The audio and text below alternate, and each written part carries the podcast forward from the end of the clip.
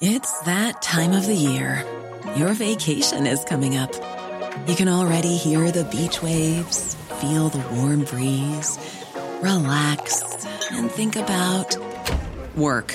You really, really want it all to work out while you're away. Monday.com gives you and the team that peace of mind.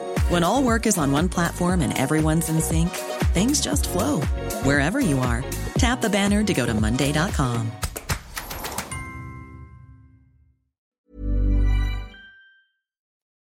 The Phileas Club is supported by its listeners. If you enjoy the show, please consider going to patreon.com slash the Phileas Club and giving a couple of bucks. Hey everyone, this is the Phileas Club number 96 for October 2017, and it's a special on Ireland.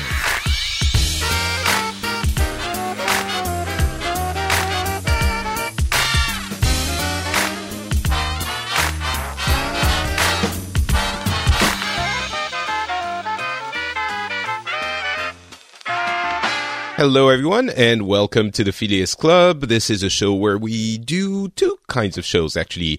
The regular episodes are those where we get people from different countries and cultures uh, around the world and get everyone to talk about what's been happening in the world, and we sort of get different opinions, different takes on those things.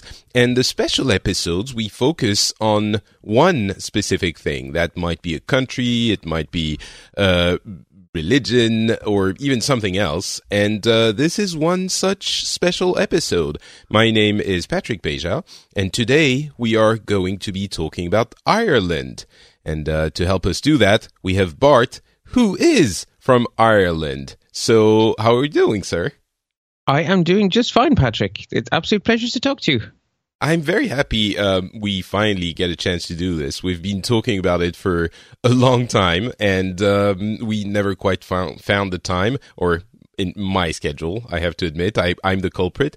Uh, but we get to do it now, and uh, in a time when there's lots of stuff happening in Ireland, un, unconventional, un you know, um, unusual Yeah. stuff.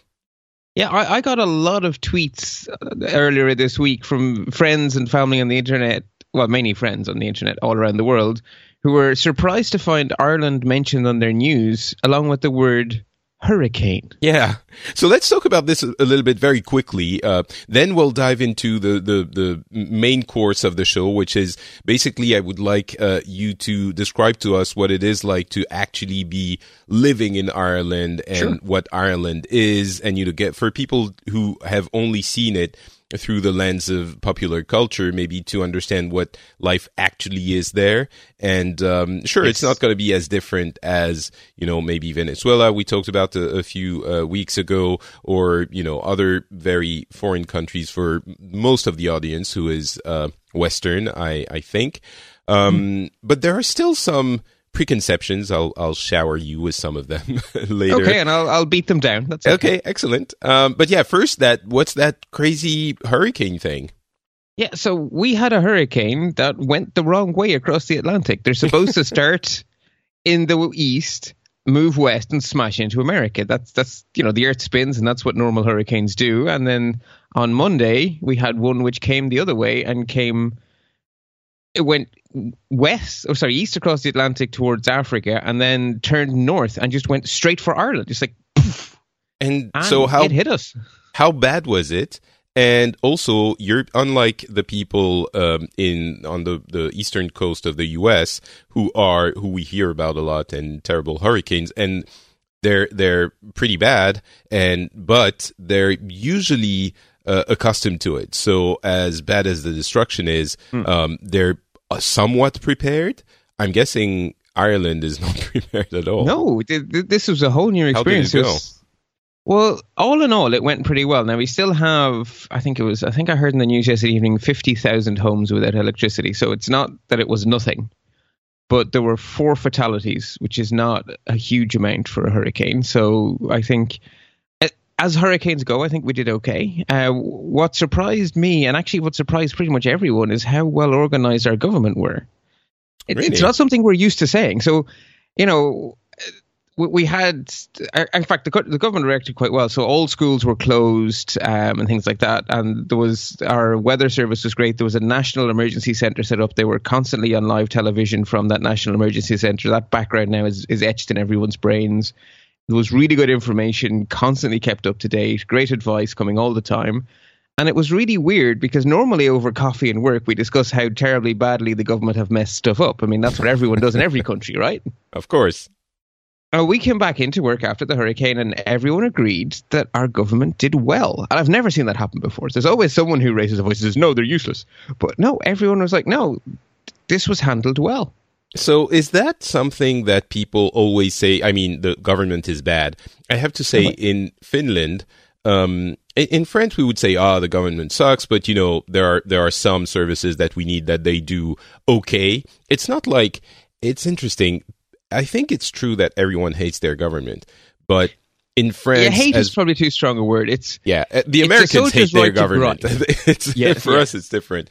Yeah. Um, but for so okay, for France, it would be like there can be it's inefficient, but it's still better to have some you know basic things being taken care of and available to everyone um, than having it messed up in some areas, like you know education, yeah. obviously the army, police, but uh, healthcare stuff like that, which is a debate that often comes back. And we get sometimes good service, sometimes basic service, and yes, there are inefficiencies, but it's good that we get them. And then in that context, people complain about it. I think. Yeah. Um, in Finland, people are a lot more happy with the work their government does.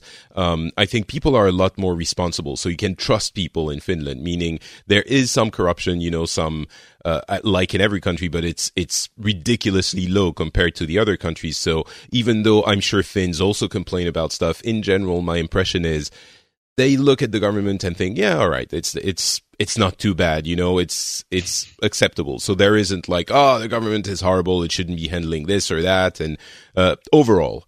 So I'm yeah. curious in Ireland, is it more the American way of ah, uh, government oh, is no, horrible? No. Again, I I understand in America some people. No, so it, it's it's not that there's an objection to the fundamental concept of government, which is kind of what's going on in parts right, of right. America. The, the belief yeah, is that that's a you know, fair characterization. Yeah here it's more a case of we like to complain. And it is always true that no matter what the government do, they could do better. There is always room for improvement. So when you have Irish people getting together over coffee and work or whatever, they will they will f- focus on all of the things that are not that they don't like. Right. But if a foreign government or a Donald Trump or someone disparages our government, we will leap to their defense. How dare Tony Blair say something nasty about our government or whatever. So yeah, we absolutely love to complain about them. But at the same time, if someone internationally dares to say a bad word about the Irish government, we'll leap straight to their defence. So it's it's very much complaining because that's the done thing. And at the end of the day, it's never perfect, right? Because a government is a massive bureaucracy always, and there's always going to be something that's not as it should be. In, in Ireland, we ha- the issue we have is healthcare, but not in the sense that we don't feel the government should do it. Quite, quite, quite the opposite. We feel the government absolutely should do it, and they're not doing it well enough. Yeah, I think you know if we talk about healthcare, that's the um, consensus around the world. Everyone agrees, except for the Americans. Again, um, who don't know because they haven't tried it. Uh, all right, let's not get into that one. Um, but so yeah, uh, things went well for uh, the hurricane, or you know, as well as they could be expected yeah, to. Yeah, I'm guessing people so. are. I mean, the government's um, image is going to be improved after this. Well, I mean, I'm not sure it's going to have a massive effect one way or the other. It was basically everyone was sort of expecting it to be handled badly. It was handled well. That'll be remembered for five days or so, and then that'll be forgotten about because that's not as much fun to complain about. Um, and everyone has now moved on because we have Storm Brian bearing down on us, which is going to hit us um, by. It's due to arrive here where I am by about lunchtime today, which is why I am keen to get out on my bike and get my exercise in before the weather turns. Right now, the sun is shining and the sky is blue and it's gorgeous, but I've looked on the weather radar. It's really angry south of me and that's on its way. Wait, wait, wait. The sky is blue, the sun is, is shining? Yeah. You've just oh, yeah, betrayed the fact that you're not actually in Ireland. That well, here's the thing. No, okay, here's the thing. Right? The first myth is that it always rains in Ireland. That's true and false at the same time. So there's a saying here that if you don't like the weather, you should wait five minutes. so there are very few days when it does not rain, but there are very, very, very few days where it rains all day. Hmm. Very few. Like I Okay. cycle, I cycle everywhere. I cycle to work, and I get unavoidably wet less than 10 times a year. Usually it's a case of I'll check the weather radar, say, oh, if I leave for work half an hour early, I'll be dry. If I leave at my normal time, I'll get wet. So our, because we're on the Atlantic, because we're right on the edge, our weather is really changeable. Hmm. And so most days there is rain, but it's very, very rare that, that it's just rain. Very rare. So, where are you situated in Ireland? I am a little inland of the east coast, so um, just outside the county of Dublin. So j- j- still sort of in the Dublin So the suburbs of Dublin. psychological area, Mm, if you get what. I mean, but outside of the actual administrative area. Fair enough. Um, all right. Anything else about uh, the the uh, hurricane? I sort of cut you off no, I little, think a few times. I, I- no, I think that's. I mean, like I say, the big thing here actually. Well, the other thing that's noticeable culturally here, eh, compared to say our American listeners, there is zero doubt about the fact that climate change is happening and that we need to start being ready for this. And that's one of the things that every every minister was like, okay, so this was, you know, we had our national emergency center, we had our national organizing committee and stuff. And as much as we don't like it, we need to get used to this. And uh, you know, there are lessons to be learned, and we'll do we, we do better next time. And I, I think they did well. So the fact that they're saying that there's lessons they can learn is great. Uh, but everyone agrees we need to get used to this because of global warming. That's not controversial. That's not people shouting and screaming at each other. That we get it here, right? It's, it's, it's just it's a non-issue that global warming exists. I think you know I don't want to keep referring to the U.S., but when we talk about things like this, it's important to note again that pretty much everywhere, just like healthcare, um, Yep. it's an accepted fact, and Yep. uh, it bewilders everyone the the attitude of the U.S. in that regard. So, and and I'm not even saying this like, you know, pointing my finger and wagging it.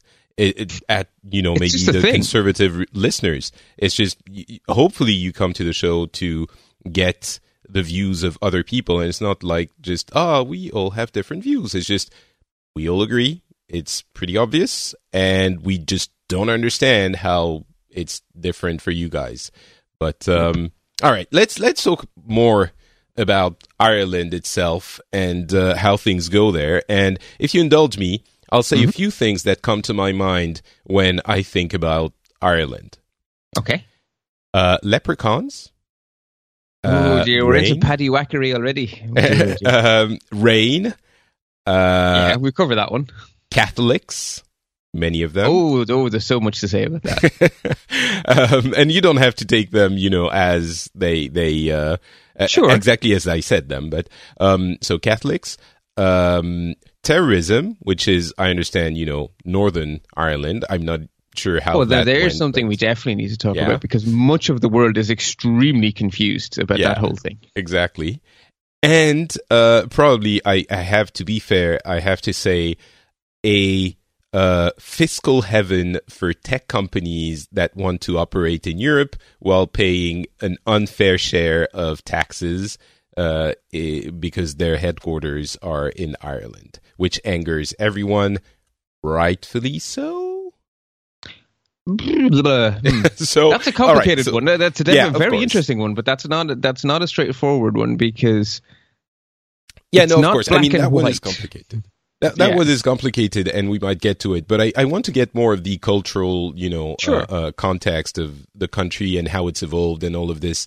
Um, so yeah, Ireland, go. Well, I guess Ireland is a nation that has changed a lot. So, for a little bit of context, so I, I have, as far as I'm concerned, I have lived all of my life. I remember I have lived in Ireland, but I'm not genetically Irish because neither of my parents are Irish, and I myself don't have an Irish passport, despite the accent. Um, I carry a Belgian passport because I was born in Belgium and moved to Ireland at age four, and I was put into school without a word of English and just let let go. So basically, I started. I, I came here at the age Irish people start school, and I was just put in school without a word of English. And a few weeks later, I was speaking English with a local accent.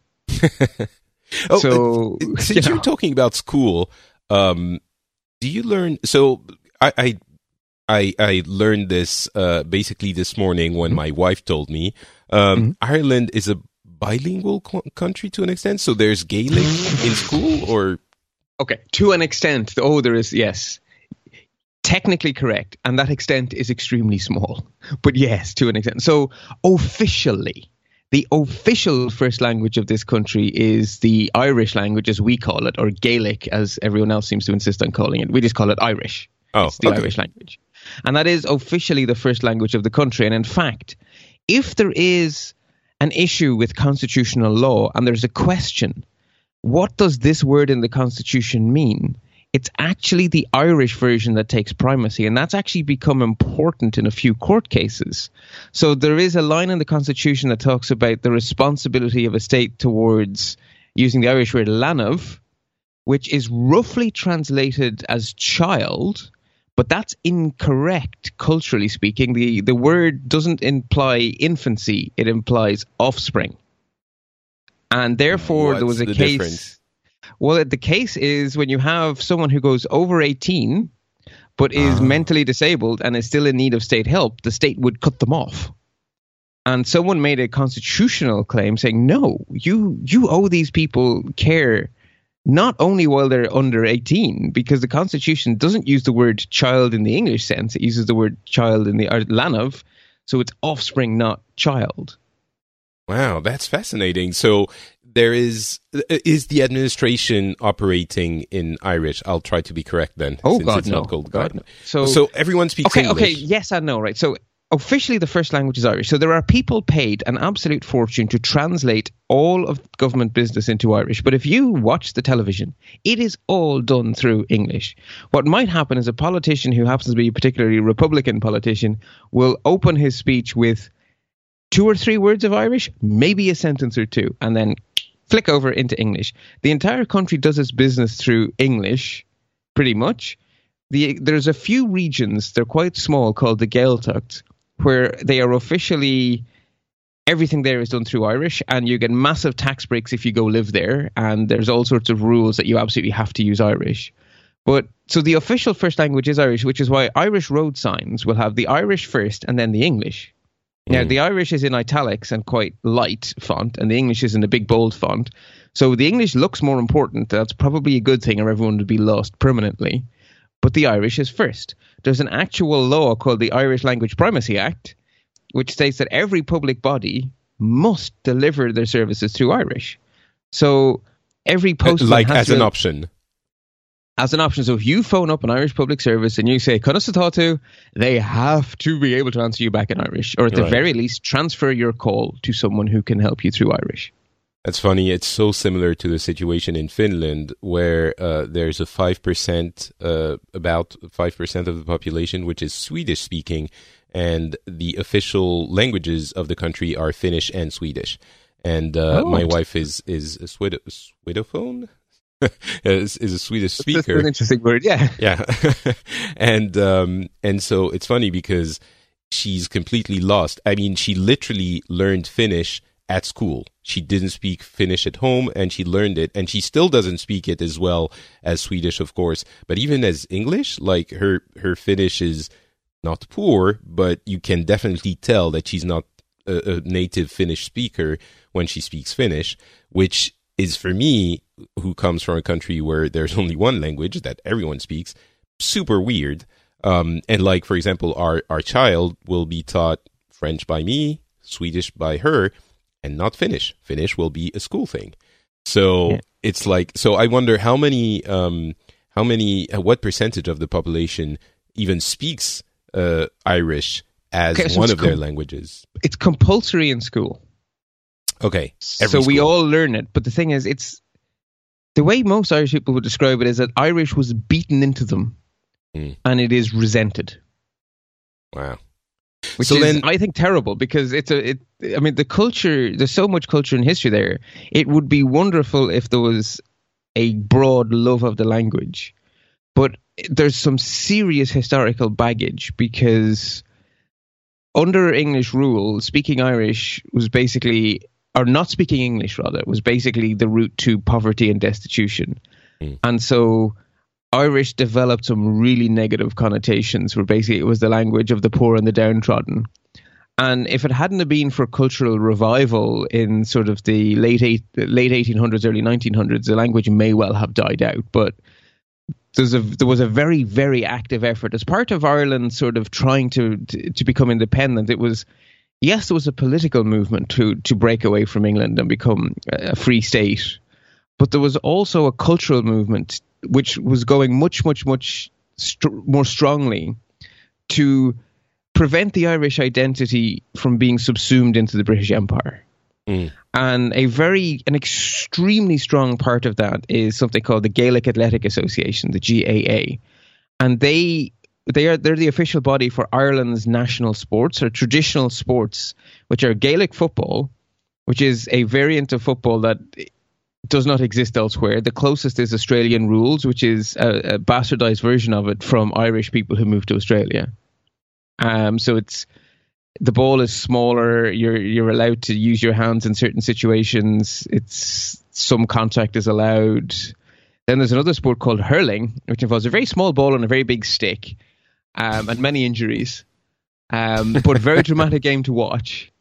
And so the the GAA and also then literary literary wise, there's a very strong Irish culture as well. So people like W. B. Yeats and stuff would have been involved in trying to define an Irish cultural identity and so uh, a lot of those writers you would have heard of would have been strongly Irish in that way.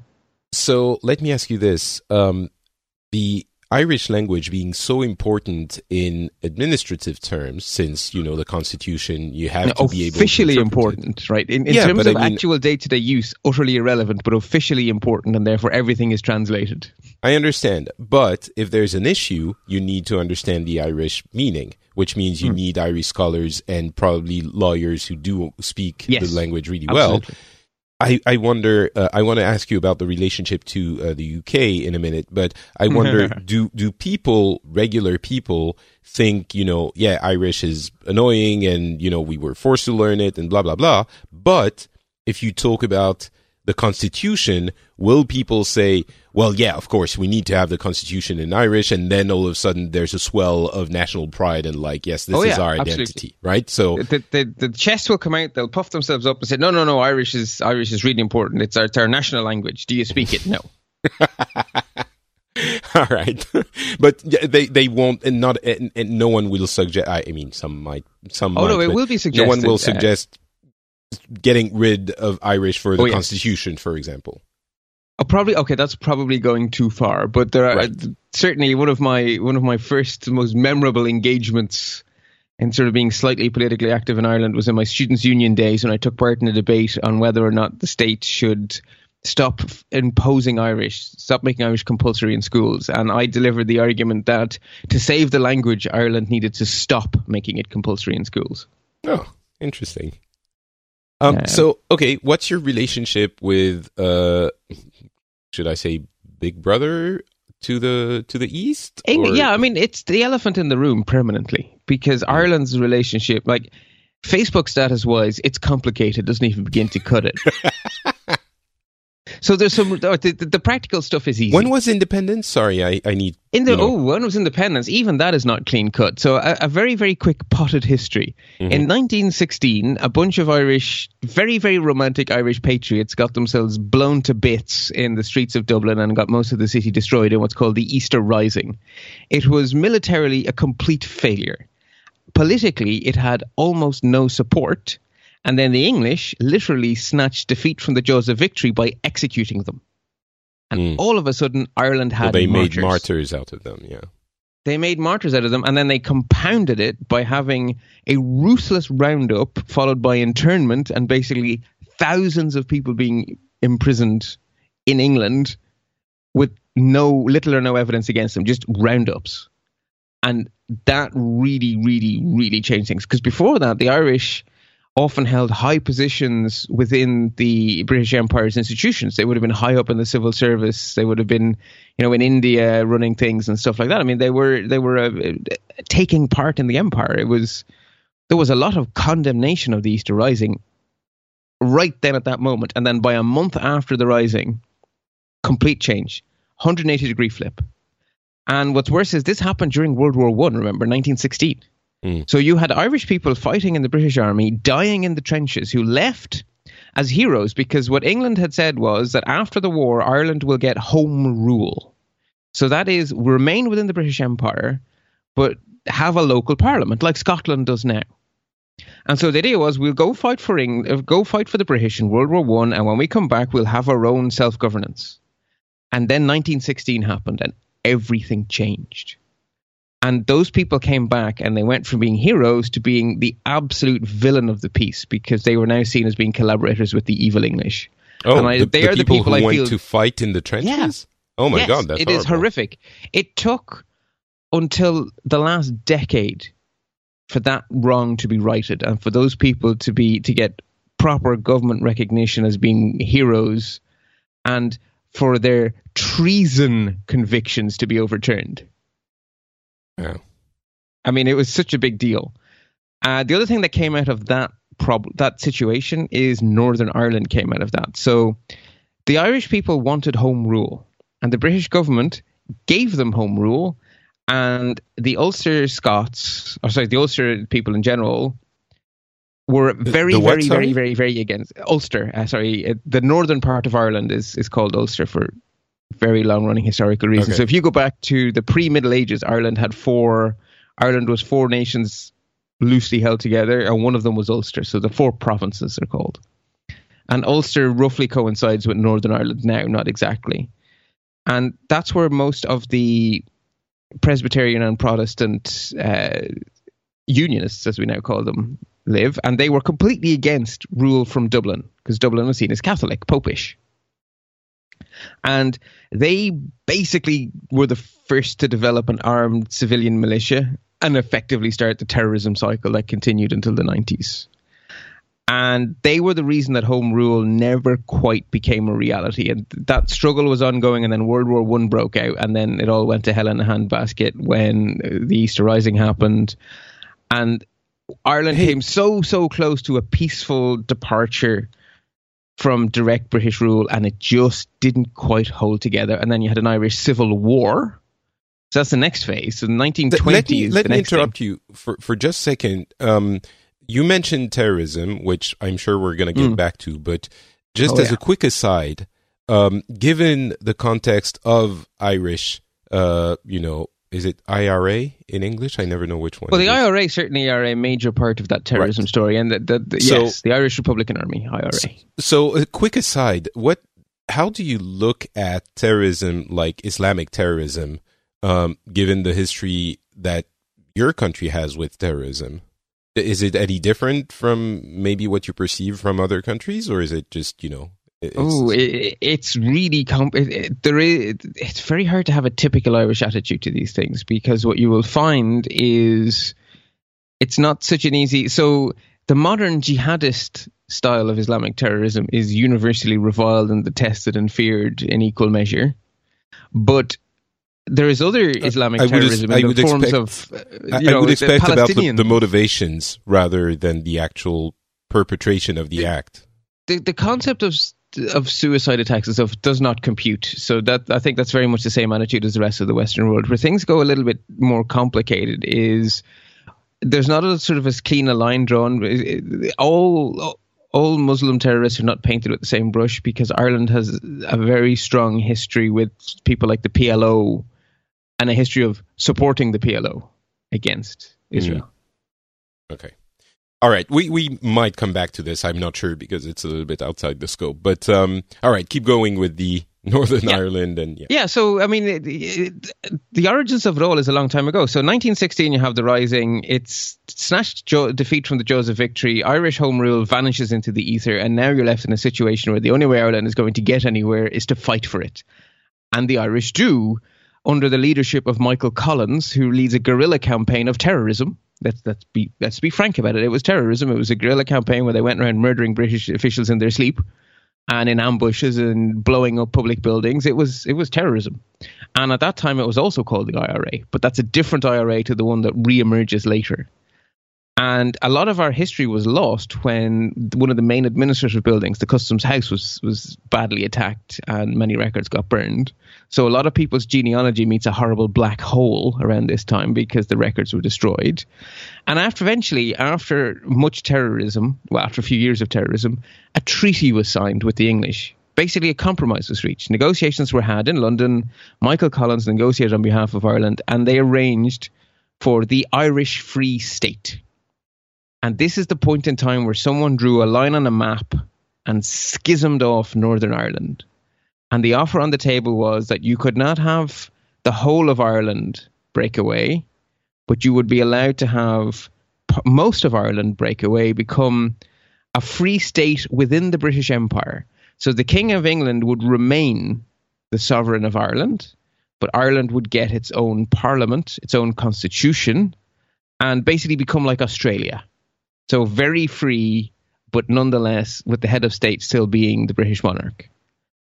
And because the island was partitioned, it schismed the entire population of Ireland down the middle, schismed families from each other, and resulted in the Irish Civil War.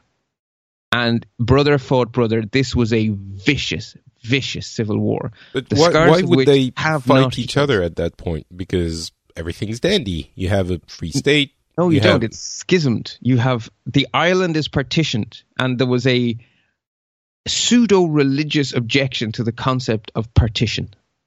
Mm. Ireland cannot be. It's almost Ireland it appears as a character in a lot of literature and stuff in Ireland. The spirit of Ireland, Éire, Erin, is almost like a person, and the notion of cleaving Éire in pieces it was like a religious affront. It cut really, really deep. And so you would have one brother who was like, look, you know, the argument pro treaty was this is the first step towards full independence and we should take it. This is so much better than what we have now. Yes, this isn't everything we want. Yes, this is not yet a republic. Yes, we still have the British monarch. Yes, we'll still have to swear allegiance to the British crown, but we're going to have massive amounts of self government. This is so much better than what we have now. And then you had the much more romantic we're like, no, no, no, no, no. We keep fighting for what we want. We want a free, independent republic for the whole island of Ireland. And it was it was a complete schism where you had families splitting down the middle, and the IRA then became an organization which fought against the treaty, and the pro-treaty forces, the official Irish government, were pro-treaty. They won elections, and then it really all kicked off because once the elect once the ballot box had spoken and the anti-treaty side lost, they resorted to violence. Mm. And the violence came to an end when Michael Collins was murdered.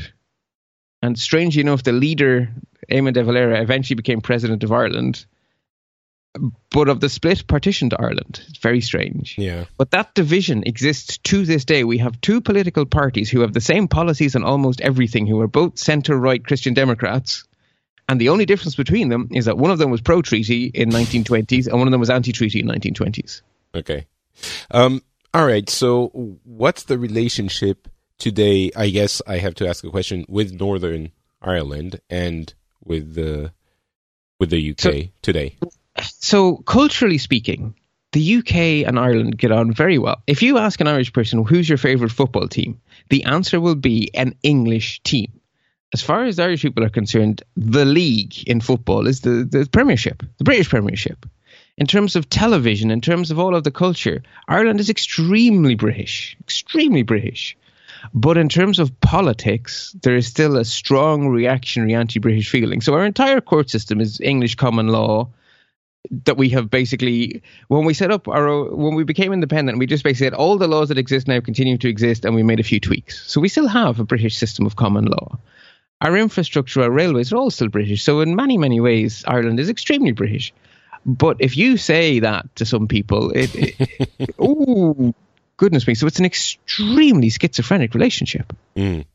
And politically speaking, for decades, Britain refused to accept the fact that Ireland was in, had had declared its independence. and so there was there was no cons- there was no diplomatic relationship. Mm. And so the first time a British monarch set foot in the Republic of Ireland was, I think it was 2012 or something ish. Oh wow! Basically, it was during the reign of President Obama because the Queen visited During the reign of President Obama, I, I like how you. Oh, it's the wrong that. word, actually. Yeah, the reign of Queen Elizabeth II, but she's been reigning for so long that means extremely little. But no, the same year we had President Obama and the Queen visit, but the Queen's visit was probably the most amazing thing because that was so full of symbolism. She came here. She went to the memorial to all of the Irish Republicans who died fighting the British and laid a wreath. And she didn't make a speech. She just came, she laid a wreath, and she bowed and it Wow. was so dignified and so understated that the country melted. When she did that, the country melted, and then I the next the day, Queen doesn't bow very often. Also, no, exactly. Yeah. And then the next day, our president went with the Queen to a newly refurbished memorial to all of the Irish people who died in the British Army in World War One, and closed that circle when our president laid a wreath with the Queen to those people, those Irish, brave Irish people who died in the trenches in World War One, and that finally brought closure to that horrible issue. So and I she gave the- a speech in Dublin Castle, and she opened her speech in the Irish language Wow. and there was an audible wow picked up from the mic that should have been off of our president and it was so such a genuine she queen elizabeth came here and charmed the pants off the irish I it mean, was amazing I think it it it kind of um, shows the. imp- It's pretty. I, we have dozens of histories of things like that in in history, but it shows the importance of of symbols and it's it's it can absolutely change the way a leader acts can change uh can have actual effect on Yes. a, a population and on populations in general it feels like the relationship you have now is kind of the same one we have uh, i mean the french have with um Germans. It's kind of like yes, there's a very very difficult history there, but mostly Hmm. we're we're friends, and you know. But you can you'll always have someone who goes like um ah the Germans and go like Schnell and make some bad taste yes. uh, World Yes, War exactly, II joke, yeah. but we're all very good friends, and we all have like friends from the different countries. actually there's another Um, really good similarity there because ireland has an extremely strong trading relationship with england of course, with yeah. britain as a whole extremely strong which is why brexit is such a catastrophe for ireland Wow, we we really should cover that one as well. Um, and again, how how it relates. So, just to be clear, Northern Ireland Mm-hmm. Yeah, is we need to talk about part that. of the UK and not part of Ireland administratively.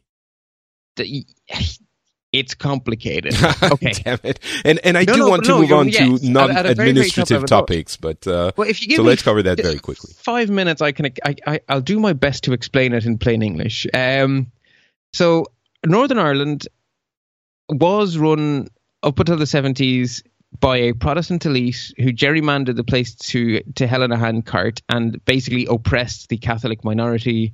This made the Catholic minority extremely angry. They held uh, what the what were called civil rights protests, and the British Army shot them.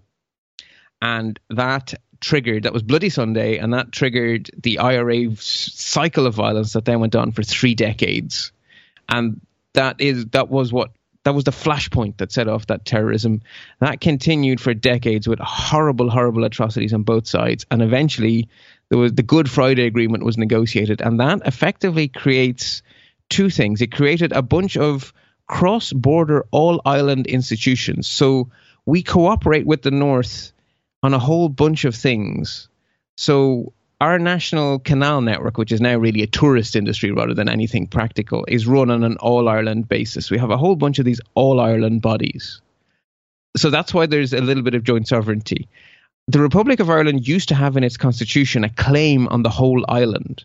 We held a referendum to renounce our claim on Northern Ireland, and Northern Ireland held a referendum to update their rules so that if there is ever a referendum like happened in Catalonia, if that happens in Northern Ireland, Northern Ireland will leave the UK. So they the right to have that referendum is now enshrined. It has never been called and probably won't be for a long time. But the right to that self determination is enshrined. So if we do have a referendum, we're not going to end up like Catalonia are at the moment. We we have that right in Northern Ireland. Or sorry, the Northern so, Irish have that right. Right. It's interesting that you say we have that right in Northern Ireland. You, you, I know, you consider Northern border, Ireland right? part of Ireland. But it is and it isn't. So every Northern Irish citizen, regardless of their political outlook, has the right to an Irish passport and the right to be an Irish citizen if they want to be an Irish citizen. And everyone in Northern Ireland has the right to a British passport and the right to be a British citizen. And they have the right to hold both. So post Brexit, an awful lot of Northern Irish staunch unionists are getting Irish passports because the dual nationality allows them to be both in and out of Europe at the same time. That is an amazing position to be in. Yeah, so every Northern Irish person gets to choose to be a citizen of both countries if they want to. Mm. Okay. Uh, I mean, yes, there would be a lot more to discuss there. Um, oh yeah. but let's. I I really want to talk about more social context sure. dynamics issues. And one of the things, again, my ignorant self goes to, my mind goes to, is, uh, you know, uh, Catholics and yes. impoverished people. Uh, uh, yes, you know, in in the the entire country with with rundown towns and you know all of that imagery. Um, and and I guess we can quickly get the other image, which is taking advantage of the European Union's rules and actually developing a, a very rich, at least portion of the country with tech. Uh, but but no, first, let's talk about yeah. First, let's the talk Catholic about yeah, the Catholic slash. For me, for some reason, they go hand in hand. Catholic, Catholic, the, yeah, impover- impoverished. For a lot of the history of the, the of Ireland post English rule, that is a very very accurate statement. So, the initial Irish Revolution in 1916, which, as I say, didn't actually achieve anything at the moment apart from creating martyrs, which eventually led to full Irish freedom. That initial revolution was extremely progressive uh, uh, we had strong female leaders. The Irish Constitution was that they proclaimed was about you know freedom. Basically, the, the state should endow no religion. It was not a Catholic movement, really. It was a humanist movement, much more. And so Countess Markievicz is considered one of the heroes of the revolution, and Countess. She was female, and she had a military uniform on, and she was leading troops. Like she, it, it, it was it was a revolution for all Irish people. It was not just Irish men. It was for everyone. And unfortunately, what came the actual Irish Free State that came out of the Irish Civil War was not that at all. What came out of the Irish Civil War was a free country, apart from Northern Ireland, which was still part of the UK, that was extremely patriarchal and where women's place was in the home and all of the institutions of government were set up in that way. If you worked for the Irish government and you got married, you automatically lost your job. You were fired. The act of getting married ended your employment. You were to go home and raise those kids. and the church and the government it was never officially a theocracy. There was it was toyed with. The idea was toyed with to actually put the primacy of the Catholic faith into the constitution, but it was decided against it, and so they did it indeed instead of so it was de jure instead of de facto, or de facto instead of de jure. Sorry. Yeah. So officially, no, no, no, no, there is no Irish state religion. In practice, it was Catholicism, and the bishops were telling the ministers what to do. The bishops were deciding what books should be banned, what movies should be banned, what censorship should be imposed. And the church were given a free run to do all sorts of things. So the church How, set up institutions you mentioned censorship. Like yeah, you mentioned censorship. It, was it really bad, and how long yes. did it last? Uh, the Life of Brian was banned in Ireland. Really? well, I yes, guess yeah. Really. It, yeah now, because radio waves don't respect the border, we just watch it on British broadcasters. Mm. We watch it on Channel Four. For younger listeners, uh, the Life of Brian is a Monty Python movie that re- uh, tells kind of the life of a guy in parallel of Christ's. Yeah, I mean, he's not Jesus because Jesus features in the life of Brian. He's exactly. born in the stable next door, but nonetheless, there are you know it, it's clearly uh, and that was it's clearly 70s. a commentary. It was yeah, and that was banned, and that was banned until the late nineties. I watched it the first time it was broadcast on Irish television, and then the song from that movie when they're all nailed up on the cross, always look on the bright side of life, that became an Irish number one hit for weeks and weeks and weeks, but they beeped out the, the word S H I T. When life's a piece of beep. Right. Okay. Uh, You can say it Um, on this show. It's fine. Okay, so life's a piece of shit when you look at it. I mean, it's a lovely rhyme. It's it's, it's a wonderful line, but that was beeped. Okay. So that gave you some idea, and that was when that was in the nineties. So yeah, there was a lot of censorship, and there was also a lot of rebellion against it. You had there was an author who went by the pen name Flann O'Brien, who remained anonymous until after his death, but he was actually an Irish civil servant, and he rebelled by writing whatever he wanted to write, and you know a lot of stuff was in the underground and so forth. But it was a real, real issue. Um, if you didn't think that the woman's place is in the home and so forth, society was really out to get you. Single mothers in Ireland had a really bloody hard time of it. And the worst of it was that the Catholic Church were allowed to create institutions like schools, orphanages, and the absolute worst kind were homes where single mothers would be hidden in and horribly abused until they had their babies and then sent home and everyone pretended it never happened. And Magdalene did they keep their babies? No, they were forcibly removed and sent for adoption to America. So basically, Oh. Americans would come in and pay the church for a baby. Lovely. Um, And all of this was done with, at the very, very, very least, the government choosing to turn a blind eye. At the very, very, very least. Mm. But in reality, many, many ministers were very actively supporting this because it basically meant that the government could offload their social problems to the Catholic Church, who would lock these kids up in these horrific institutions. And that is the source of these spectacular scandals that utterly destroyed the Catholic Church's hold over Ireland. Yeah, you you mentioned this in a previous episode of the show a while back, um, and maybe we, we, we should dive into it uh, as well. But um, so I do want to ask. You mentioned censorship, and you know until the 90s it was still. But was like the life of Brian being banned, for example, a holdover from the 70s that really wasn't doesn't uh, um, illustrate the context of the country in the 90s, or was it still? Were there things getting banned in the 90s? Oh, no, uh, there were things getting banned all the time. Movies with scenes cut out. If you were to watch the movie on RTE, you would be missing any scene that had even the vague. Okay, there was a scandal, and I mean a scandal in the nation in the 80s when Ireland's most famous soap opera, it's called Glenroe, showed a married couple in bed together having a chat. there was no flesh visible. But they were in the marital bed, and that was shown on television, and that was considered a scandal. Glenroe were earth shatteringly brave to show that scene. Okay, um, so I guess things changed with the uh, Catholic Church scandals you mentioned in a, in a, Oh, in a yeah. previous show. We could go over them, but before we do, uh, how does this relate to the poverty, if at all? I I don't think Ireland has a particularly. I mean, there is poverty in Ireland because there's poverty in every country, but Ireland isn't isn't a particularly unequal country as Western countries go. Okay, Now, maybe so I'm comparing to a- America, which I shouldn't do. Yeah, but, So, okay, but that is so- a that is a, an an image I have which is inaccurate. Some of them. Well, okay, it depends. So, but- what time scale are you talking? Are you talking about the last few decades, or are you talking about the first half of the 1900s? Because No, they're I'm very, talking very about- different stories. I'm talking about the um, late last few decades where economically, um, in my you know imagination, I guess the Mm-hmm. the country was struggling, and maybe comparing it to, or maybe even confusing it with uh, some uh, uh, regions of England and the UK, where you know the um, the the country was running, or the local. Um,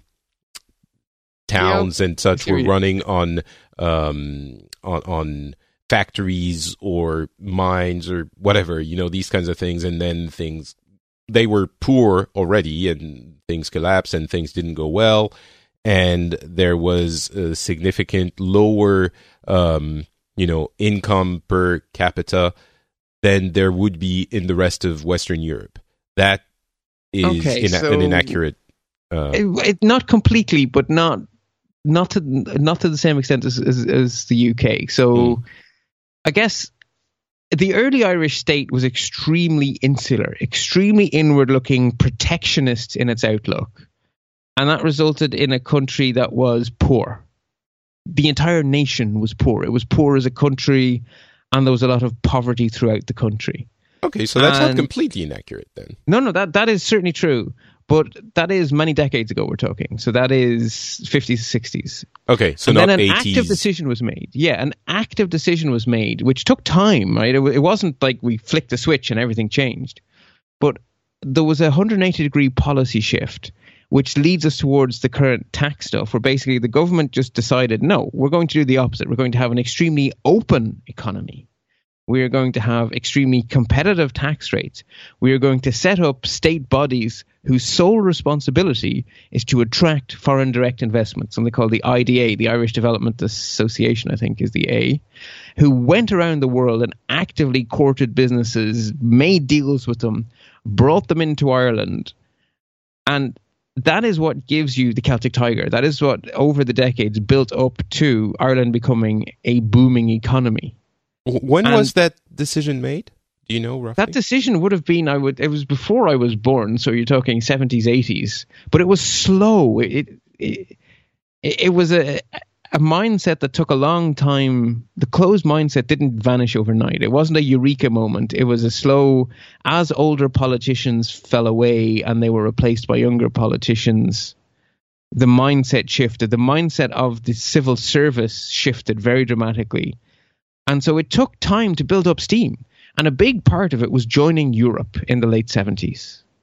So uh, joining the Europe, the EC, no, the EEC as it was then, the European Economic Community. And Ireland is an example where European support was, to, it had grip, it had leverage, it actually achieved things. So the European Development Fund created the infrastructure that allowed Ireland to turn itself around economically, to become a nation you associate with high tech. I mean, that was that was just so ridiculous to think about that in the sixties or seventies. Ireland and high tech. That was like a that would be a preposterous thing to say. Ireland was a place of poor farmers Yeah, that was exactly. insular and backward looking, and So- now Ireland is a hub of banking and tech. So and to me, that, that I, I, because I know tech, I associated with you know the the tech giants. In France, we call them the GAFAM, which is Google, Apple, Facebook, Amazon, and, and Microsoft. And They're so all we have an acronym I see, I see on buildings around the Greater Dublin area. Yeah, I live in a place that's called um, Ireland Silicon Valley. It's in the, the along the, the the River Liffey and sort of Leixlip Lucan, that sort of area. We have. Well, we had HP. They're closing down, unfortunately, but we have Intel here. Dublin Hmm. City Centre. You're going to see Microsoft, Oracle. Well, you're not going to see Oracle anymore. Sorry, you are going to see Oracle. You're not going to see Sun Microsystems. Um, Well, I mean, all they're those all there. Um, Yes, because of the tax Google. breaks, obviously, but they're they're they are a symptom. No, it's not only the tax breaks. Let, let's set that one straight Okay. too. But the other thing, so Ireland invested in its infrastructure, and a major part of that infrastructure is education. Ireland has a workforce which is extremely well educated and is extremely effective. So we don't work as long of hours as Americans, but we are more productive than Americans. So if you ask a company like Intel, who have factories all over the world, the Irish workers do not work the longest hours, but they are extremely efficient workers. That that's a misconception about France as well. Um, a lot of people think that French people are lazy because of all you know the, the striking and the demonstration and all of that. But um, the the efficiency, I guess, uh, the productivity of French people is pretty high. It's not enormously high. Uh, it's not the highest in the world, but it's also uh, uh, high. So even if you work less, you're you're going to be uh, uh, you know efficient.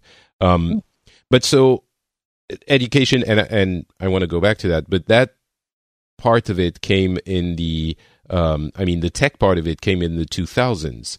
Um, no, it would have been before earlier. that. Okay, It would have been earlier. So Intel has been in Ireland, I think, since the 80s. okay.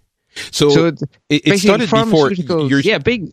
you're, you're sorry. talking about the productivity, what and education, and I cut you off. What other factors would you attribute this to, which I don't see? I think the education is a huge one. So the ability to come here as a high tech company and hire people at a reasonable rate. I mean, our our cost of living is is is not low, um, and we have our labor protection and stuff is much, much, much stronger than you will have in America. It's not up to French levels. I think if you imagine America and France as the two outliers in terms of you know the balance of workers' rights and sort of this culture of working working to live instead of living to work, or you know what yeah. I mean. Th- there would be Ireland stuff to say there, and, and yeah, there would Alright. be stuff to say there even for France, which I'm discovering is not. You know, there are some pe- peculiar things there as well. But Yes. yeah, okay, let's take that as a base. Yeah, so imagine Ireland as being in the middle. Ireland is in many ways a mid-Atlantic sort of place. Let's take an example just to illustrate this. Um, if you lose your job, how Yes. much unemployment benefits do you get for how long? It depends on how long you had that job. Okay, So there Let's is there you are had it for a long time, like the maximum amount. It's basically for every every so many years you work, they have to pay you so many months of full wages. I don't have the exact numbers, but if it's a voluntary redundancy, the chances are you will have a few years worth of income, at least a year or two's worth of income as you leave the door. If the company goes bankrupt, you'll have less. But if you've been working there for a long time, you're going to have a few months worth of income as a bulk as a bulk sum, most probably. And then you're going to get to go on to the, the first level of unemployment benefit here is called job seekers allowance. It is not means tested. So when you lose your job, you get six months of unmeans tested government benefit. And then after those six months run means out, tested, you mean they test the means by which you're looking for a new job, or no, as in your other income doesn't matter. So means testing oh, that's financial that means. Okay, your means. Okay, okay. Yeah. So it's not means tested. It is automatic for the first six months. And after the first six months, it becomes means tested, which means that if you have income from stocks and shares or whatever, if you're basically financially well off, even though you're unemployed, it will cease. But if you are not, if you know, if you lost your job and you have lost all of your income, you will continue to receive benefit. So it, it switches from being job seekers allowance to job seekers benefit. And you can receive that indefinitely. But they do Wait, re- what? require you in, indefinitely. You will receive benefit indefinitely if you have no income. That is like, but but it it's a lower amount, right? It's a lower amount. It's not good living, right? It's not. It, don't imagine you're living on the pig's back. It, like it, it's not a lot of money, and you will have to continue to provide proof that you're seeking a job. So you will continue to have to say you, every few months you'll be called in for face to face, where you will have to show rejection letters. So for, in France, for comparison and context, um, we get two years worth of unemployment benefits, which amount to about 75% of your uh, before tax income. So about 50% of after, uh, uh, I'm sorry, 50% of before tax income, which is probably about 75% of after tax Right, income. yes. And that's about two years. And uh, it is also uh, not means tested, I would say, for the beginning. That I'm a little bit fuzzy on. But um, but yeah, but then after two years, it will stop, and you will have to get on if you want to on something different, which would be like the basic wage living help, uh, which would be about five to six hundred euros a month, which obviously is not going to allow you to do much unless you live in a very you know unexpensive countryside part of the country, and even then, it's not easy. Um, but yeah, the unemployment is about two years, so I'm not sure you're so in the middle uh, between the U.S. and France. It seems to me you're much closer to France, but um, Well, in Ireland, socialism isn't considered a bad word. We have had centre right politicians stand up in our in the lower chamber of our House of Parliament and proudly declare themselves socialists. Now they got laughed at because they were actually, for by Irish standards, a very right wing government, but by American standards, they were loony lefties, I think. But by our standards, they were considered right wing, Right. so they were laughed at. But it was considered something that they should aspire to. Yeah, we might be a right wing party, but no, we're still socialists. So, education, um, social policies, uh, I guess healthcare could enter into that as well. I'm curious about uh, women's rights, which you talked about a little bit. Yes. Surely that doesn't help for the economic development when, in you know, when it's done the way you were talking about it before. Right. Has that and it changed? isn't anymore. That changed dramatically with, you know, public bra burnings, and th th that was a big deal. When I was growing up, that was that was a big deal. Um, so my mother-in-law um, would have been a civil servant who successfully fought to keep her job when she married. So she would have gone through the court system to fight for that right. And she progressed in the civil service to an extremely high level and was basically smashing her head through glass ceilings for her entire career mm. and ended up being one of the very highest officials for a female minister for enterprise trade and commerce, I believe. Mm. So that really changed. So to give an example, one of the big quote unquote political battles that were that that I watched was in my school. We were in a mixed school, and girls wanted a right to wear trousers, and it was my classmates who fought for that and won. Mm. And so the whole time I was growing up, you had all of these antiquated notions being challenged and being smashed. So we have, we don't have, I would say we don't have nearly enough because there should be half of our ministers should be female and half of our parliament should be female. It should be represented. Sorry, again, I'm going to interrupt. I'm going to interrupt again. I do that a lot, but it, I think it's mm. it's for specific questions. I don't want to move on too long uh, before I can ask them. How does again the if at all if the the uh, Irish people look at the I don't even want to call it a controversy because it was whipped mm-hmm. up from almost nothing. But that kneeling thing um, in the U.S., uh, you know, the the NFL, where people, some people feel it disrespects the flag, and some people feel it's like a, a, a way of expressing uh, your concern about things that is nonviolent. And you know, if you can't do that, then I think the feeling is Donald Trump is trying to distract people from everything else that's wrong. That's how it's viewed here. Okay. Fair enough. It's it's just it's just laughable. It's considered absolutely preposterous. Okay. Um, to, to sort of to get back to the to, to the sort of the, the issue of female. So do remember that for much of my life, the president of Ireland has been female. We had Mary Robinson was our first female president, who went on to take a very high role in the UN. She was Commissioner for Human Rights. Um, uh, followed by two terms for Mary McAleese, who was a Northern Irish female president of the Republic of Ireland because everyone in Northern Ireland has the right to Irish citizenship.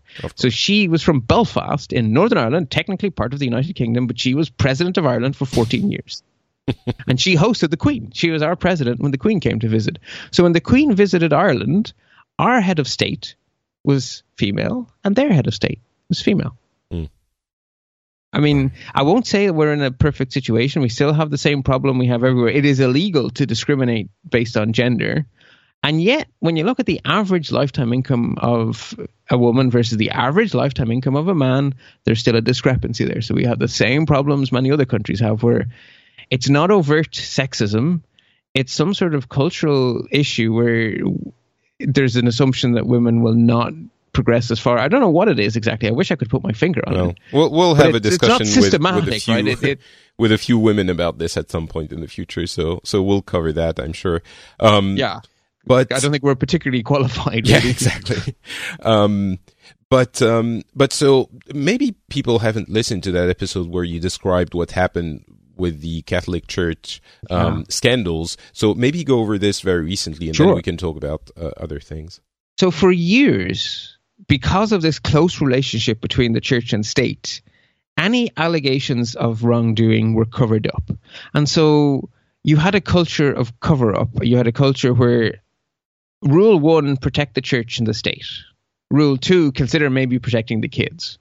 So you had abuses of, they f- fell into a few categories. So one of the abuses was physical abuse. You basically had kids being beaten to death sometimes in these ridiculously draconian, particularly the, the church-run centers for uh, child criminals, who may whose crime may have been something ridiculously small and silly that really really didn't want them being locked up.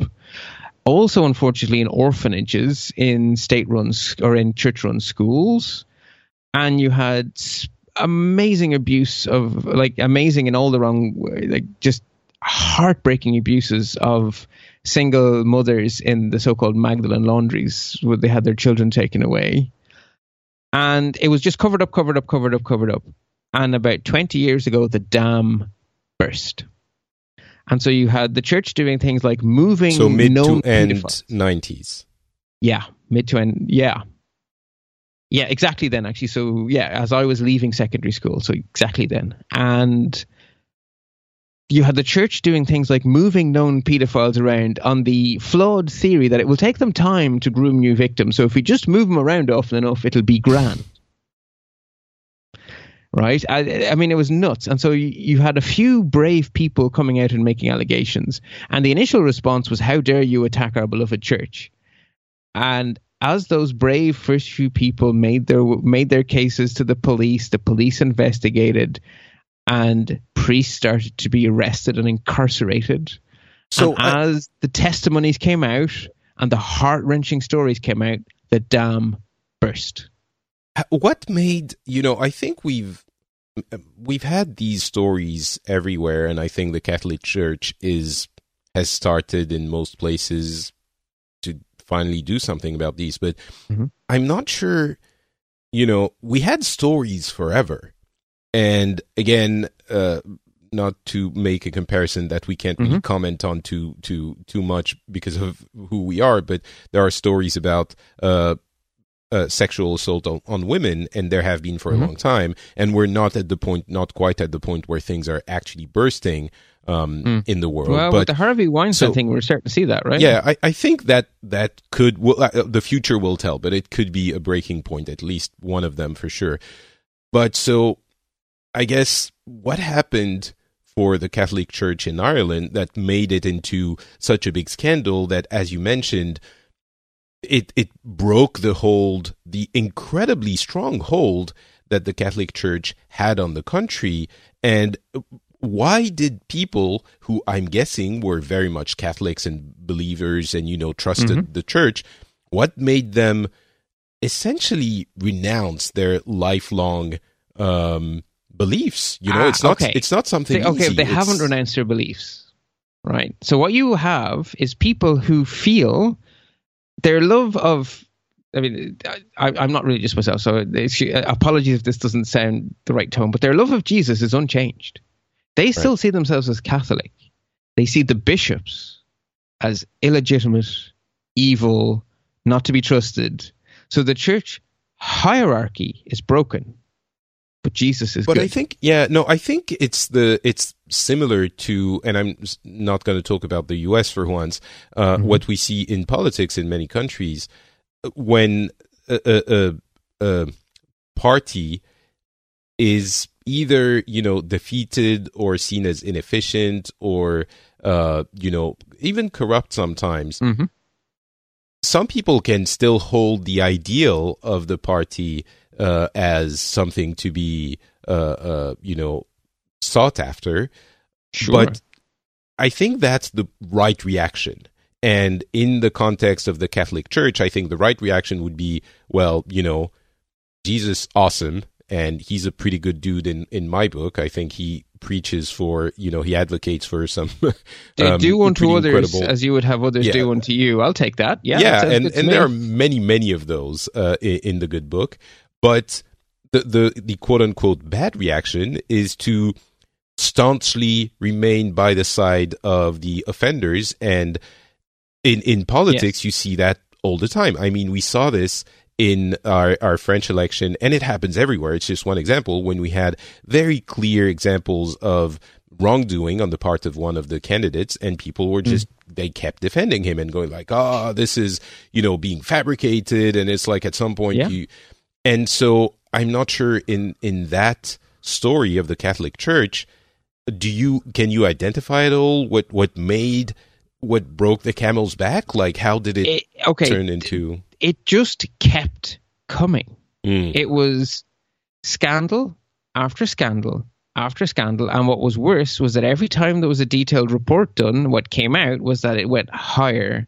and higher and higher up the hierarchy. It became more and more organized. It went from, you know, people running a di- running a local parish to people running a diocese to people running an archdiocese to an order from the Vatican saying that canon law should take primacy over the nation's laws, and if at all possible, it should be kept within the church, and the authority should be actively cut out. We should not report crimes, and then horrific things like bishops sitting down with children, basically saying, "Yeah, yeah we know what happened to you. Terribly sorry about that."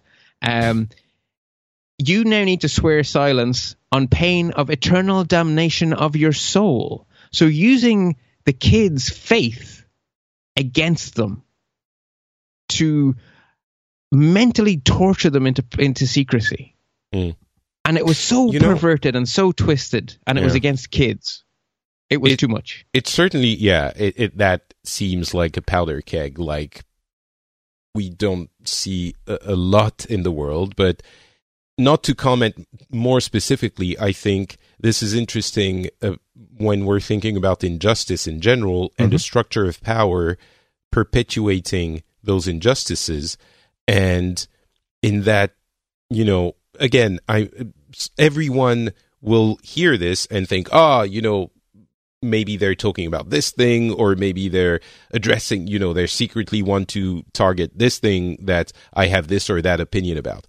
But really i'm not sure that's the case. I think it's it's a great example of the a, a structure of power just in general protecting the injustices that it perpetrates. And Yep. we look at this and it's very easy to think well yes obviously physical and you know sexual abuse of children. Oh how could we ever of course you know i would never do something like that like defend the structure of power that protects injustices. I would never do that. But this is different. You know what we're talking about here is different whatever the issue of the day is be it you know uh, uh slavery back in the day or uh you know uh, uh, violence against black people in the US or whatever it may be in any part of the world but Yeah. i think it's really important to keep in mind what it's just one example there are many uh, which you're describing that today we look at it and are horrified but i guarantee you that back in the day many of us i'm not excluding myself from this might have looked at it and thought oh well you know it's just one person you know it happened once or you know that person they they they they're saying this but it's not true or like they're lying Mhm. they're trying to get you know all of those things and i'm i guarantee you that many of the people again myself included possibly who are now looking at this and say how could they outrageous you know like all of this Mhm. might have just excused it or because that's just how humanity works and right so that's why i'm saying it what it, the reason the, the reason it, it led to where it did is because that initial reaction was there and then another scandal came out and another Mhm. and another and eventually the oh it's just a few bad eggs or a few bad Yeah. apples it breaks down in just this which is why it's so of- important it's so important to keep speaking out and Yes. investigating and letting you know people do their investigative job and yeah yes yeah the and tsunami. the more stories came out the, and the more reports that discovered it, it was basically the cover up it was Mm. as details were released about the cover up the bad the bad apples argument just melted away right And now, um, to talk about modern Ireland, Mhm. I guess that this did shape uh, the the country into into what it is today. Um, yeah How is Ireland today? We talked about the history of the country a lot. Um, we would need another hour and a half, which we don't have to talk about Ireland today. But um, well i would say ireland is actually quite a, a progressive and open country so ireland was the first nation on planet earth to have a referendum which ratified gay marriage by popular vote the majority of irish voters voted in favor of gay marriage Now you can make the argument, and I would have made the argument that putting minority rights to a to a, a popular vote is not actually appropriate. But leaving that whole discussion aside, as a nation, the majority of Irish people supported gay marriage. That that is amazing. When you when I remember the Ireland I grew up in in the 1980s, Mm. that's not the same country at all. and, And- economically, like, how do you how do you Economically, yeah. So Ireland is is except for the Silicon, not the Silicon Valley. How is it called? Silicon Valley of, of well Ireland. the Ireland Silicon Valley. Yeah, we could just say we're in Ireland Silicon Valley, but it's the whole nation. Like, if you pick any part of Ireland and you now say, "How are you doing now compared to 40 years ago?" The answer is much, much, much better.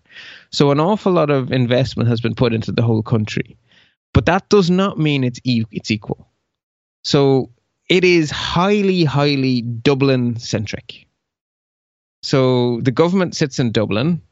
Most of the poli- most of the large industries in the Greater Dublin area and Cork. So Ireland has sort of two main cities, Dublin and Cork. Yeah, actually, Blizzard Entertainment has their offices in Cork. Um, yeah, and the pharmaceutical industry in particular is extremely strong in Cork. Uh, just but, for context, so it, it's uh, six, six million people in the country and uh, about 500,000 in Dublin. And mm. yeah. Yeah, so I mean, Dublin Dublin skews everything, and because Dublin built out instead of up, that that sort of in Dublin isn't only in Dublin. There's a ring of counties around Dublin that are effectively in Dublin. So I'm in County Kildare, but it's effectively Dublin. It's not administratively Dublin, but it's effectively Dublin. So, so you, do people go to Dublin if they want work? Or yes, yes, and that is that is part of the reason why there, we still have this divide because people who live out in in the rural parts of Ireland, if you want to get on in life, you first you go to university which means that you leave your rural environment and you spend three to four years in one of the Irish Ireland cities, Dublin, Cork, Galway, Limerick, Waterford, wherever. But you're moving away, right? Uh, ish. Mm. Uh, free tuition, but there's more costs involved than just tuition. Going to university is not cheap, but you don't pay your tuition. Right, that's what I meant by education. You do pay a registration fee of that's a thousand euro ish, I think it is yeah. these days. That's right. Yeah. So, so it, it's gotten very muddy, but effectively free tuition. Um, and then when you you come out of university, you then go look for work. And what you find is you do not go back to where you came from. So I grew up in rural Ireland on the border with Northern Ireland in a place called County Cavan. I did not go back my brother, one of my, so I'm a family of three kids. I didn't go back. My youngest brother didn't go back. My old, my middle brother is the exception in our family. He still, he went back. He went to university in Dublin and came home. But the rest of us didn't. And that is repeated in every family we know. The vast majority leave for university and do not come back. So, and so are, you have a massive brain yeah. drain out of the rural areas. And are they in disarray or is it not that bad? it's not disarray. What it is is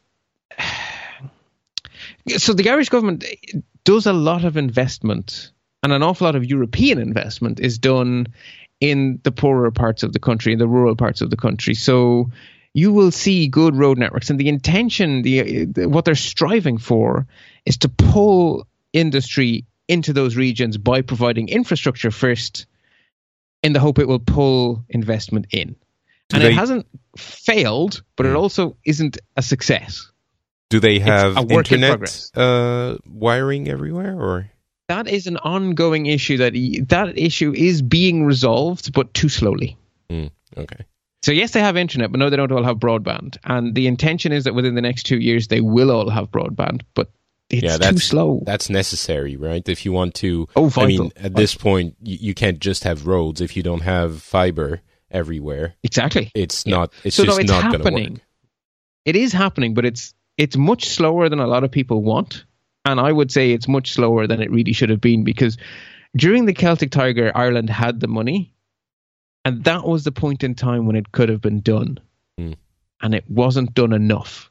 I think this is one of the, uh, from what I'm seeing, the problem. One of the problems is either you have fiber in your countryside, and I'm looking at mm-hmm. Finland, mm-hmm. and we do in many areas, um, and then it's it's possible for people, for remote workers, for small yeah. companies, for you know, to just go and do their business from there. And you have either yeah. roads or trains, and you can just go to the big city when you need to, once or twice a week, if if that, um, yep. and work from. And if you don't have fiber, then it's just it's not even a question it's just not possible yes. so it really annoys yeah. me and pains me when when people in every country don't you know realize how much of a vital investment in your future economy fiber is and when interests prevent this from happening and um okay yeah. i did want to ask about brexit and how I mean, it seems from what everything you're describing, it seems there wouldn't be a single soul in Ireland that would be anti-EU. But how do you look at Brexit? Okay, th- no, the there's, there's, relationship there's, the, the, the, Ireland is Ireland's relationship with the EU is awfully similar to Ireland's relationship with our own government, right? We love to complain about silly things the EU does, and at the same time, as we drive down our roads, we see these massive blue signs everywhere with those gold stars saying that this road you're driving on now is EU road, this railway track you're on now is an EU railway track. I mean, it's everywhere EU here. road, the Irish mean government, EU, by EU road, you mean um, you everything in Ireland funded by by, EU funded by the EU. or part funded by. So it's hmm. never the EU don't hand you a free check. The EU basically say, go develop a project, find most of the financing, and we'll we'll throw in a bit. So EU structural funds have been used to to have been involved in the building of an awful, awful, awful lot of infrastructure here. And the Irish government have a policy that if EU money gets used, a giant, big, massively tall sign in blue. With the EU logo on it gets put up to say this was Why part do we not by. have this? Why do we not have this in France? We should have this everywhere in Yes, the yes, entire we should. EU. I mean, for for God's sake, they should have this when the government fu- does something in the US. They should have a Yes, massive sign saying yes. it. It seems so obvious, and we have an anti-EU sentiment in France, and sure, we like to complain about it as well. But I'm certain that if we had knowledge of the investment and help EU does uh, for us, it, it would be not disappear, but it would be diminished. But Yeah. anyway, sorry. So the fact that it is so visible, that that blue logo is so visible, and so it's not just the EU logo on those signs. So the Irish government's various. So if let's say the National Roads Authority, then their icon will be on it. If it's done by a certain contractor, their icon will be on it. So everyone involved in the project gets their billing. It's not only the EU who get advertised, but everyone involved in making this bridge a reality, or everyone involved in making this motorway a reality, is on that big sign, and those gold stars on that blue background are all over the place. Now, the the point where things might change is if the it, when when France and Germany start to say that Ireland needs to change its tax rules, we start to get much much much less pro EU, and one of our biggest allies in that was the United Kingdom. So the United Kingdom and Ireland were often very much allied. Now, this, the the thing is, when it comes to agricultural policy, the Irish and the French are very much allied. So it's not. It's not simple. We don't have. It's not like Ireland against the EU or Ireland against France. It's on some issues. Ireland doesn't agree with France and Germany. On some issues, Ireland doesn't agree with Germany, but it does agree with France. I mean, it, it, it's very, very, very much more nuanced. Mm. But, But so as what a about whole, the Irish, Yeah. the Irish are not, and the Irish, in general, the Irish opinion is what the bleep were the British thinking? really, I mean, for our British everyone- we- listeners. we came in we came in to work the morning after the Brexit vote, and it was a stunned silence with lots of people mouthing like goldfish, going, "What the? But, but huh, the huh?" It, it, we consider them absolutely nuts. Mm. Okay, I guess that answers my That answers question. that question. Yeah. Um, all right. Well, as I mentioned a couple of times, we could be talking about all of this for a, a very long time.